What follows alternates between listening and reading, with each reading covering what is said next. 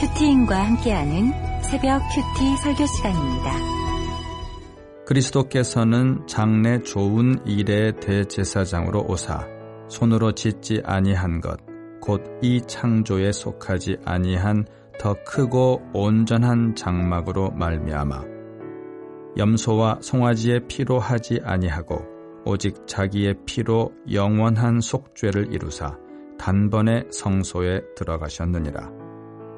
염소와 황소의 피와 및 암송아지의 죄를 부정한 자에게 뿌려 그 육체를 정결하게 하여 거룩하게 하거든. 하물며 영원하신 성령으로 말미암아 흠 없는 자기를 하나님께 드린 그리스도의 피가 어찌 너희 양심을 죽은 행실에서 깨끗하게 하고 살아계신 하나님을 섬기게 하지 못하겠느냐. 이로 말미암아 그는 새 언약의 중보자시니 이는 첫 언약 때에 범한 죄에서 속량하려고 주구사 부르심을 입은 자로 하여금 영원한 기업의 약속을 얻게 하려 하심이라. 유언은 유언한 자가 죽어야 되나니 유언은 그 사람이 죽은 후에야 유효한즉 유언한 자가 살아 있는 동안에는 효력이 없느니라. 이러므로 첫 언약도 피 없이 세운 것이 아니니 모세가 율법대로 모든 계명을 온 백성에게 말한 후에 송아지와 염소의 피 및 물과 붉은 양털과 우슬초를 취하여 그 두루마리와 온 백성에게 뿌리며 이르되 이는 하나님이 너희에게 명하신 언약의 피라 하고 또한 이와 같이 피를 장막과 섬기는 일에 쓰는 모든 그릇에 뿌렸느니라. 율법을 따라 거의 모든 물건이 피로써 정결하게 되나니 피 흘림이 없은즉 사함이 없느니라. 오늘 우리에게 주시는 하나님의 말씀은 히브리서 9장 11절부터 22절이고 큐티인 제목은 하나님을 섬기게 하는 것입니다. 밑동 잘린 나무같이 짧은 인생을 사는 우리에게 가장 복된 것은 영원한 하나님을 섬기는 것이라고 할 수 있어요. 본문의 말씀을 함께 묵상하면서 하나님을 섬기는 인생으로 사는 것이 무엇인지 살펴볼 수 있으면 좋겠습니다. 하나님을 섬기는 것은 첫 번째, 내 죄를 고백하여 복음을 전하는 것입니다. 11절인데요. 그리스도께서는 장래 좋은 일에 대제사장으로 오사 손으로 짓지 아니한 것, 곧 이 창조에 속하지 아니한 더 크고 온전한 장막으로 말미암아. 오늘 본문 말씀은 어제 말씀에서 설명한 첫 언약에 이어서 새 언약을 말씀해 주시는 말씀입니다. 히브리서는 예수 그리스도께서 좋은 일의 대제사장으로 들어가시는 장막을 두 가지 측면으로 설명하고 있습니다. 먼저는 손으로 짓지 않았다는 것인데요. 손은 인간의 기술과 노력을 대표하는 어, 이미지라고 할 수 있습니다. 손. 그래서 어, 손으로 노력하고 손으로 그 기술을 발휘해서 첫 장막이 지어졌죠. 그런데 그리스도께서 일하시는 장막은 손으로 만든 것이 아니라고 합니다. 그러니 장래에 좋은 일인 구원은요, 우리가 손으로 노력해서 우리가 열심히 해서 받은 품삯이 아니라 오직 은혜로 받는 선물이라는 것을 읽을 수가 있습니다. 그 다음으로 그리스도께서 대제사장으로 일하시는 장막은 이 창조에 속하지 아니한 더 크고 온전한 장막이라고 합니다. 창조에 속하지 않았다는 것은 해가 뜨고 지는 시간 안에 있지 않다는 것을 말합니다. 또 장막은 모세를 통해서 보이신 것보다 더 크고 온전하다고 해요. 모세의 장막은 축소판이고 그리스도께서 일하시는 장막이 온전한 오리지널이라는 것을 우리에게 보여주고 계십니다. 그러므로 그리스도께서 대제사장으로 일하시는 성막은 모세에게 보여주시기도 전에 이미 있었고 영원 전부터 우리를 위해서 있었다고 읽을 수가 있는 거죠. 성막이 이렇게 영원 전부터 준비된 것을 우리가 생각할 때 우리가 구원받은 것은 하나님이 갑자기 하신 일이거나 구약의 제사가 실패해서 그 대안으로 만드신 것이 아니라는 것을 우리가 생각해 볼 수 있습니다. 영원 전부터 영원하신 한 뜻과 그 계획 가운데 그 경륜 가운데 우리가 택하심을 받아서 구원을 받았다는 거죠. 이렇게 하나님의 영원하신 한 뜻을 믿는 우리는 우리 인생 가운데 만나는 모든 일에 우연한 사건이 없고 모든 사건이 100% 오르신 하나님이 나에게 주신 사건이라고 고백할 수가 있습니다. 저희 어머니는 과부시고 저의 아버지는 유부남인데 두 분 사이에 계획도 없이 생긴 첫 번째 아이가 있었습니다. 낙태를 하셨어요. 그리고 또 계획 없이 생긴 두 번째 아이가 바로 저였습니다. 이렇게 저의 출생은 세속사의 가치관으로 보면 철저하게 두 분의 실수라고 우연이라고 할 수가 있습니다. 그러나 저는 더 크고 온전한 장막에 들어가신 그 온전한 장막, 영원 전부터 있었던 그 장막을 정말 우리 말씀을 통해서 배우고 고백할 수가 있었어요. 그래서 예수께서 저를 어, 영원 전부터 이렇게 이런 출생으로 태어나서 이제 제 인생을 약지로서 많은 사람들을 살리게 하시는 것이 장래에 좋은 일이라는 것을 고백하며 나아갈 수가 있었습니다. 이 주님을 만나고 구속사의 가치관으로 제 인생을 보니까 열등감으로 죽을 제가 살아났어요. 우리 목사님과 우리들 공동체에 정말 이 부분에 대해서 정말 감사드리며 평생 감사드려야 될 것 같습니다. 이제 히브리서는 이 창조 세계에 속하지 않은 더 크고 온전한 장막 안에서 이루어지는 놀라운 그리스도의 사역을 보여주고 있는데요. 12절입니다. 염소와 송아지의 피로 하지 아니하고 오직 자기의 피로 영원한 속죄를 이루사 단번에 성소에 들어가셨느니라. 우리가 올해 레위기와 민수기를 묵상하면서 이스라엘 백성들이 얼마나 많은 염소와 송아지, 암 송아지를 하나님께 드리고 매일마다 절기마다 드려야 했는지를 살펴봤어요. 그러나 그리스도께서는 오직 자기의 피로 영원한 속죄를 이루셨다고 합니다. 그러므로 예수의 피, 우리 주님의 보혈은 수많은 짐승의 희생과 감히 비교할 수 없다는 것을 생각해 볼 수 있는 거죠. 그리고 자기의 피로 영원한 속죄를 이루신 그리스도께서 성소에 단번에 들어가셨다고 하는데 12절에 사용된 이 성소라는 성소로 번역된 단어는 3절에서 지성소를 가리키는 단어와 똑같더라고요. 그러니까 예수께서 단번에 들어가신 곳은 예, 성, 성소뿐만 아니라 지성소까지 단번에 예, 한 번에 들어가셨다는 것입니다. 예수님의 피가 이렇게나 놀라운 구원을 이루셨다는 것을 우리에게 보여주고 있는 거예요. 생각해 보면요, 구약 성경에서 대제사장이 지성소가 아니라 성소에 들어가기 위해서도 여러 가지 정결 의식과 많은 희생 제사를 드려야 됐어요. 심지어 지성소에 들어가기 위해서는 더 많은 그 절차와 과정들을 겪어야만 했습니다. 희생제물도 더 있어야 됐죠. 이런 과정을 다 거친다고 해도 아무리 많은 희생제사를 드린다 해도 대제사장이 아무 때나 들어갈 수 없는 것이 지성소였습니다. 그러나 우리의 대제사장이신 예수님은 자기 피로 영원한 속죄를 이루시고는 단번에 들어가셨다고, 단번에 지성소로 들어가셔서 우리의 속죄를 이루셨다고 해요. 이렇게 구약의 제사를 자세히 묵상하면 할수록 이 히브리서를 통해서 우리가 배우면 배울수록 우리 예수님의 흘리신 피가 얼마나 큰 가치가 있는지를 우리가 더 고백할 수밖에 없고 믿을 수밖에 없는 것입니다. 이렇게 생각할 때 너무나 보배로운 그리스도의 피로 구원받은 우리는 1만 달란트 탕감받은 사람들이 맞더라고요. 이렇게나 큰 죄악을 탕감받은 우리는 우리가 용서받은 우리의 큰 죄를 매일 살펴보면서 우리에게 백데나리온 빚진 자들을 용서하며 살 수가 있는 것이죠. 이제 히브리서는 대제사장이신 예수님의 사역의 결과를 13절에서 말해주고 있는데요. 13, 14절입니다. 염소와 황소의 피와 및 암송아지의 새를 부정한 자에게 뿌려 그 육체를 정결하게 하여 거룩하게 하거든 하물며 영원하신 성령으로 말미암아 흠없는 자기를 하나님께 드린 그리스도의 피가 어찌 너희 양심을 죽은 행실에서 깨끗하게 하고 살아계신 하나님을 섬기게 하지 못하겠느냐.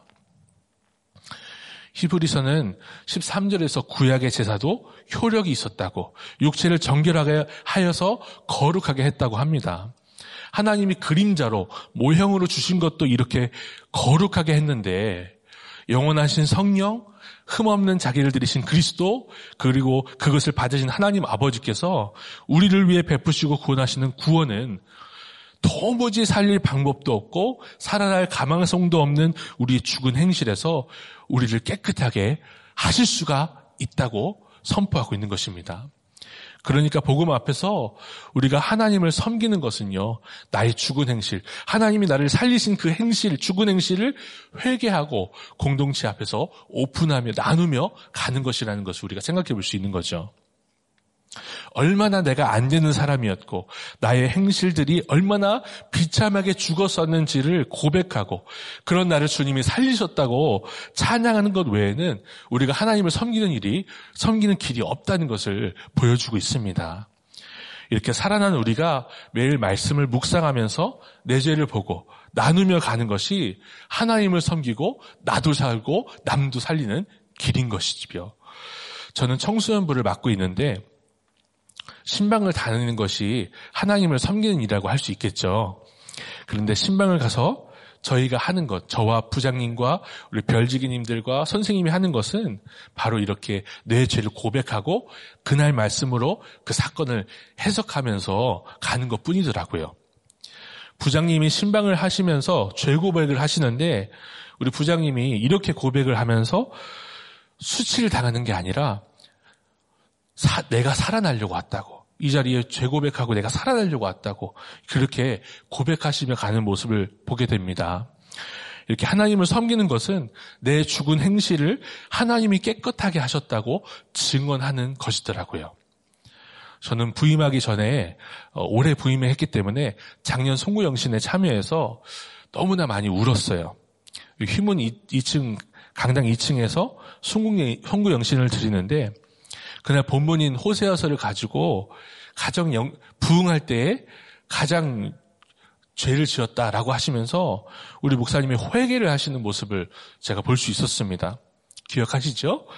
우리 목사님이 20년을 한결같이 말씀 묵상 운동하시고 가정 중수하신 것을 제가 아는데 아니 무슨 죄가 있어서 저렇게까지 회개를 또 하시나라는 생각이 들면서 막 눈물이 나더라고요.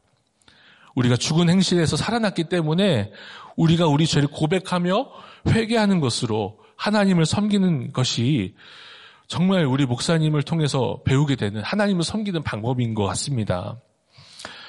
사랑하는 성도님들, 가정에서 목장에서 십자가의 지혜와 타이밍에 맞게 우리 죄를 고백하며 사람 살리는 일을 감당하는 우리 모두가 되기를 소망합니다. 이제 대구와 광주에 세워지는 지교에도 이렇게 하나님을 섬기며 영남과 호남 지역에 많은 사람 살리고 가는 부흥이 있기를 축복합니다. 적용 질문 드리겠습니다. 우리 인생에 우연한 사건이 없고 100% 오르신 하나님이 나에게 주신 사건이라는 것이 인정되십니까? 힘든 사람을 살리기 위해서 내가 고백해야 할 나의 죽은 행실은 무엇입니까? 하나님을 섬기는 것은 두 번째로 교회 공동체가 우리에게 주신 영원한 기업이라는 것을 아는 것입니다. 15절인데요. 이로 말미암아 그는 새 언약의 중보자시니 이는 첫 언약 때에 범한 죄에서 속량하려고 죽으사 주, 부르심을 입은 자로 하여금 영원한 기업의 약속을 얻게 하려 하심이라. 예수 그리스도께서 이렇게 새 언약의 중보자가 되신 이유는요. 부르심을 입은 자로 하여금 영원한 기업의 약속을 얻게 하려 하십니다. 기업에 대해서 얘기를 하세요. 부르심을 입은 자는 교회라고 할 수가 있습니다.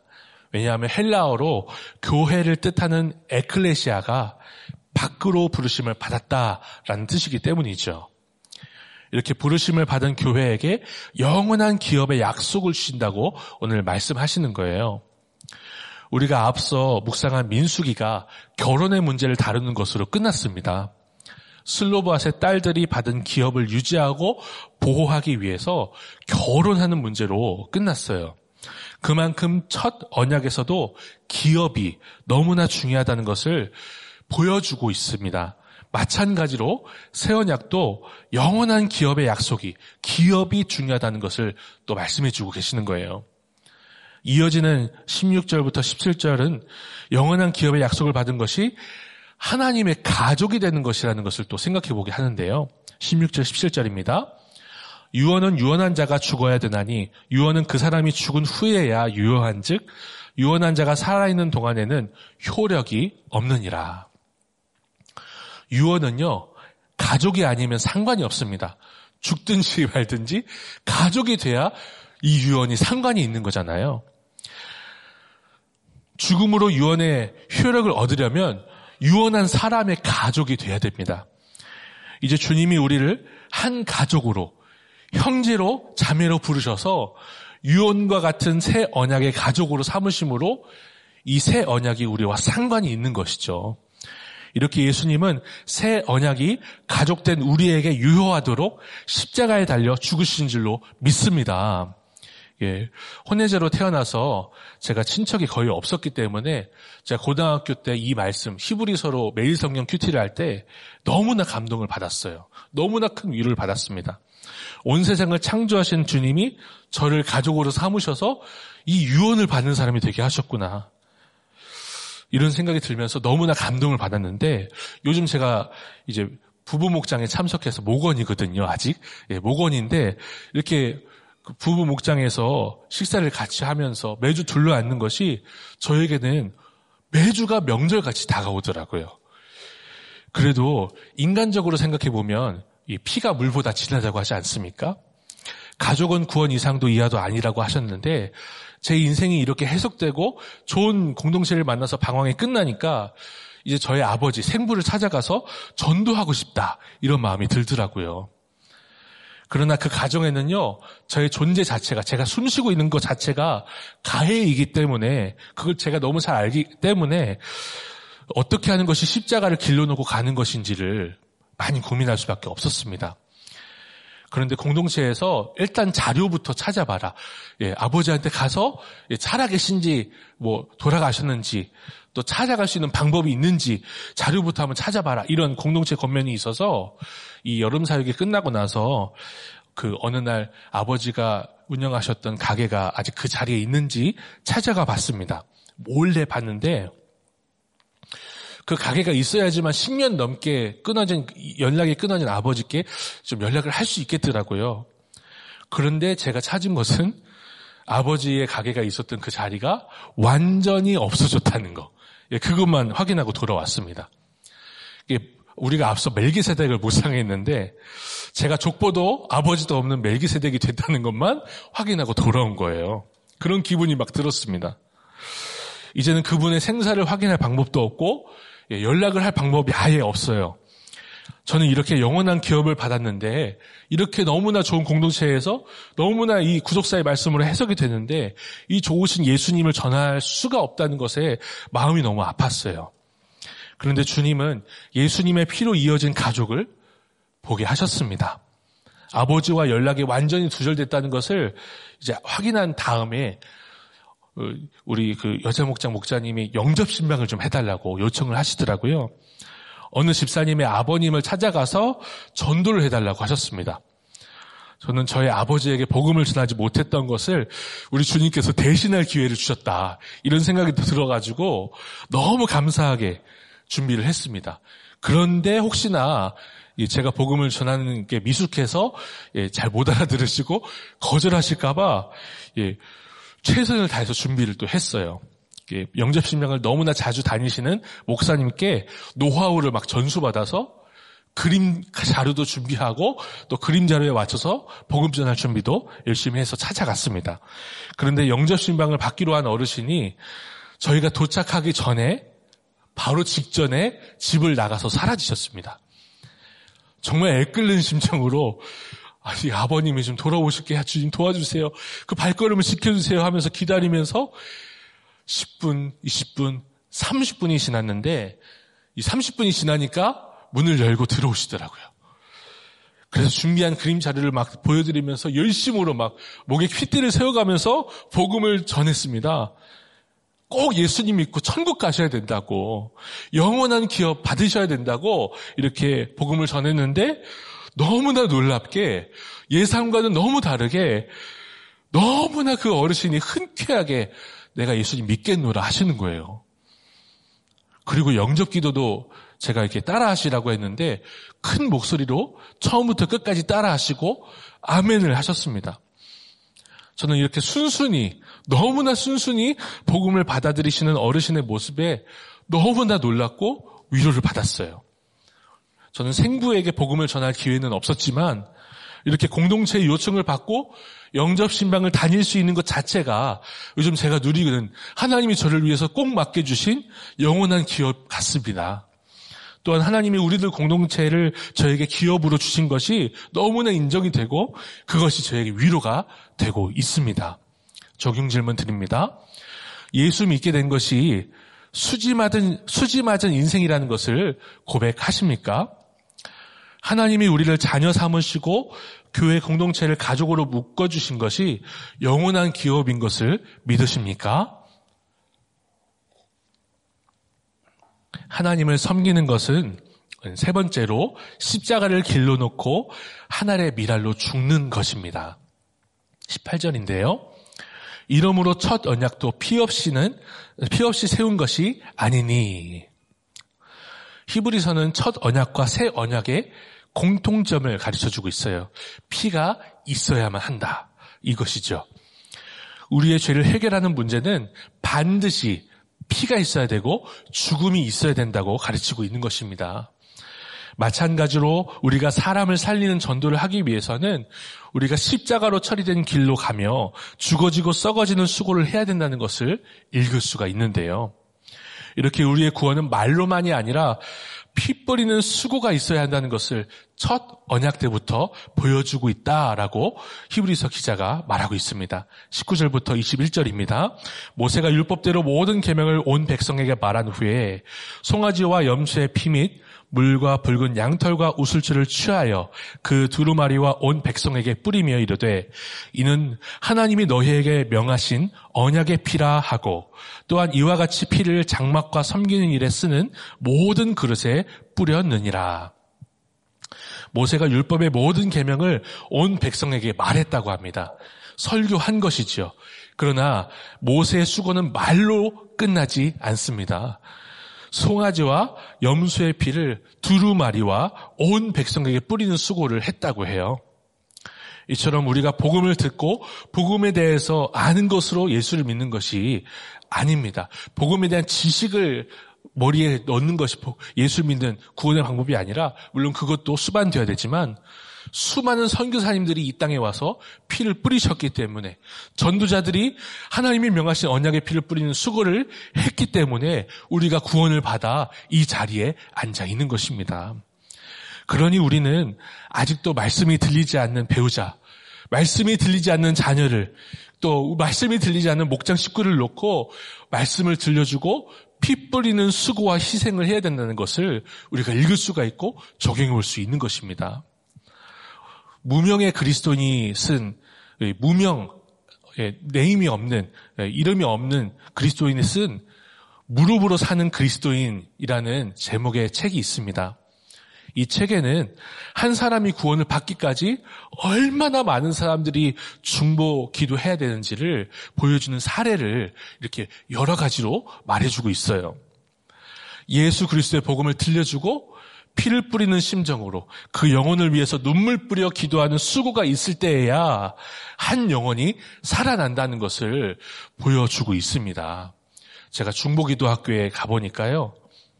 정말 우리 교회가 이 피 뿌리는 수고를 잘 감당하는 공동체더라고요. 한 영혼 한 영혼에게 얼마나 그 애끓는 심정으로 피를 토하는 심정으로 기도해 주시는지 중부기도학교 가서 너무나 감동을 받고 왔습니다. 또 제가 그런 중부기도의 파수꾼이 되어야 된다는 사명감을 또 예, 목사임에도 다시 한번 또 그렇게 배울 수가 있었어요. 너무나 존경이 되고요. 우리 성도님들이 존경이 되고 우리 또 사역 평신도 사역자님들이 너무나 예, 존경이 됩니다. 예수께로 돌아오기 위해서 나의 죄 고백에 있는 복음도 들려주고 해산의 수고도 할 수 있는 우리 모두가 되기를 소망합니다. 예, 22절입니다. 율법을 따라 거의 모든 물건이 피로써 정결하게 되나니 피 흘림이 없은즉 사함이 없느니라. 하나님은 성막에 있는 거의 모든 물건을 피로 정결하게 하도록 율법을 주셨어요. 그리고 히브리서는 피 흘림이 없이는 죄사함도 없다고 합니다. 여기서 피 흘림은 피를 조금 흘리는 수준이 아니라 아예 죽는 것을 의미합니다. 첫 언약도 송아지와 염소의 피가 뿌려지고 그 송아지와 염소가 죽어지고 피가 흘려져야 했던 것처럼 예수님이 우리를 위해서 물과 피를 다 쏟으시고 완전히 죽어주심으로 우리 죄를 사해 주셨다는 것이죠. 그러므로 예수님이 죽어주신 십자가를 길로 놓고 가는 우리는 피를 조금 흘리는 듯이, 조금 흘리는 듯이 작은 손해를 보는 것이 아니라 완전히 죽어주신 예수님처럼 혈기를 참고 죽어지고 썩어져야 된다는 것을 생각해 볼 수 있습니다. 죽는 신형으로 사람이 살아나는 것이 아니라요. 내가 죽는 적용으로 사람이 살아난다는 것입니다. 저는 이 말씀을 묵상하면서 요한복음 12장 24절이 떠올랐어요. 내가 진실로 진실로 너희에게 이르노니 하늘의 밀이 땅에 떨어져 죽지 아니하면 하늘 그대로 있고 죽으면 많은 열매를 맺느니라. 오늘 이 말씀을 묵상하는 우리가 십자가를 길러 놓고 땅에 떨어져 죽는 하늘의 미랄이 되기를 소망합니다. 그래서 사망의 길로 정말 전속력으로 달려가는 배우자를 살리고 세상으로 정말 아무 저항 없이 흘러떠내려가는 자녀를 살리는 그 한 사람이 우리가 되기를 간절히 소망합니다. 정형 질문을 드리겠습니다. 살리, 살리는 일을 하기 위해서 오늘 내가 있는 자리에서 피 뿌리는 수고를 해야 할 일은 무엇인가요? 말씀을 정리하겠습니다. 하나님을 섬기는 것은 정말 내 죄를 고백하며 복음을 전하는 것이고 교회 공동체가 우리에게 주신 영원한 기업이라는 것을 아는 것입니다. 그리고 십자가를 길러놓고 하나의 미랄로 오늘도 죽는 것이라는 것을 생각해 볼 수 있습니다. 들으신 말씀을 붙들고 제가 대표로 기도 드리겠습니다. 하나님 아버지, 부모님의 실수로 태어났다고 원망하면서 도무지 살아날 소망이 없었던 저였습니다. 저의 출생이 실수라고 자책하면서 열등감으로 죽었던 저였습니다. 이제 제가 음, 말씀으로 살아나고 또 정말 주님께서 살려주시는 어, 은혜를 경험하게 하시니 너무나 감사드립니다. 이제 이 창조에 속하지 아니한 더 크고 온전한 장막을 보여주셔서 저의 출생이 실수가 아니라 영원하신 하나님의 경륜 가운데 있음을 알게 하시니 감사드립니다. 열등감과 비교의식으로 죽은 저의 행실을 그리스도의 피로 깨끗하게 하여 하나님을 섬기는 약재료의 인생을 살게 하시니 감사드립니다. 주님, 우리가 우리의 죽은 행실을 고백하며 복음을 전하는 오늘 하루를 살게 하옵소서. 우리가 이 땅에서 기복의 기업을 받으려고 하기보다 새 언약의 중보자이신 주님이 영원한 기업의 약속으로 주신 공동체를 소중하게 여기며 꼭 붙어가게 하옵소서. 십자가를 길러놓고 하늘의 미랄이 되어서 죽어지고 썩어지는 적용을 하며 말로만이 아니라 손과 발이 가는 적용으로 피 뿌리는 수고를 아끼지 않는 우리가 되게 하옵소서. 말씀 묵상과 가정 중수를 위해서 눈물 뿌리는 우리 김양재 담임 목사님의 영육을 붙들어 주셔서 주님이 이 땅에서 주신 사명 잘 감당하게 하옵소서. 문서와 방송 사역을 통해서 주님의 영원 전부터 준비하신 택자들이 주님의 음성을 듣고 살아나게 하옵소서. 우리 목사님이 안성에서 부흥회와 목회자 세미나로 구속사의 말씀을 뿌리셨는데 주님이 그 한 사람, 그 한 교회를 세우셔서 살리시기를 간절히 구합니다. 마지막 한 줄을 남겨놓은 목회자 양육에 기름 부어주셔서 과제를 하고 있는 모든 사역자님들과 사모님들이 구속의 가치관으로 세워져서 도피성 교회가 곳곳에 세워지게 하옵소서. 대구와 광주에 세워지는 지교회들이 정말 놀라운 은혜를 경험하며 사람 살리고 가는 교회, 그런 공동체가 또 세워질 수 있도록 붙잡아 주시옵소서.